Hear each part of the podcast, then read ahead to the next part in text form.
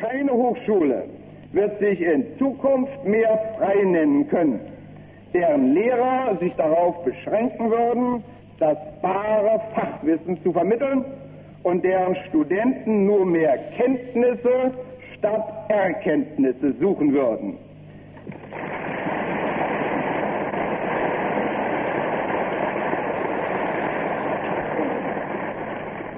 Kein Volk wird andererseits seine Freiheit bewahren, kein Staat die Gerechtigkeit verwirklichen können, wenn sie nicht ihre Hochschulen mit Entschiedenheit als die Bastionen geistiger Freiheit anerkennen und schützen und wenn nicht auch diese Hochschulen selbst die darin beschlossene Aufgabe als ihr Officium Nobilissimum erfüllen würden.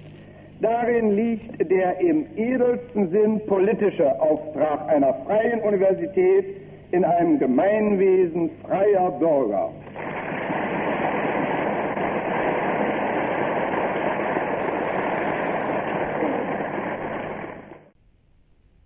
Gerhard Schröder, Innenminister in der Regierung Adenauer, formuliert 1954 bei der Eröffnungsfeier des Audimax im Henry-Ford-Bau der Freien Universität Berlin den Anspruch an eine freie Universität. Gegründet im Jahre 1948 hat die Freie Universität Berlin erst vor kurzem ihren 60. Geburtstag gefeiert. 60 Jahre? Das ist für eine deutsche Universität nun wirklich kein Alter. Zum Vergleich, Heidelberg blickt auf über 600 Jahre Universitätsgeschichte zurück und auch die kleine Universität Greifswald wurde bereits vor mehr als 500 Jahren eingerichtet. Dennoch, die Geschichte der 1948 im Berlin des Kalten Krieges gegründeten Freien Universität ist es wert, erzählt zu werden. Diese Universität sollte eine besondere Hochschule sein. Freiheit war ihr Programm, Freiheit von staatlichen Übergriffen, Freiheit als Raum für selbstbestimmtes Studieren, Freiheit im Sinne von geistiger Unabhängigkeit.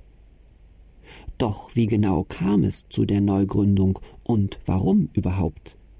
Denn Berlin hatte ja durchaus bereits eine große Universität die 1810 gegründete Berliner Universität.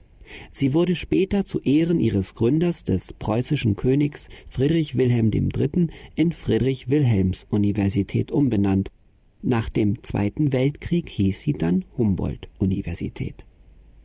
Diese Universität war auf Initiative des liberalen preußischen Bildungsreformers und Sprachwissenschaftlers Wilhelm von Humboldt eingerichtet worden im Zentrum der Stadt, unter den Linden gelegen, lehrten hier im 19. Jahrhundert bedeutende Denker wie der Philosoph Johann Gottlieb Fichte, der Theologe Friedrich Schleiermacher und der Physiker Hermann von Helmholtz, um nur drei der zahlreichen international beachteten Persönlichkeiten unter den frühen Hochschullehrern zu nennen, Ganz im Sinne der Ideale Humboldts verfasst, handelte es sich bei dieser Berliner Universität zudem bereits um eine moderne Universität.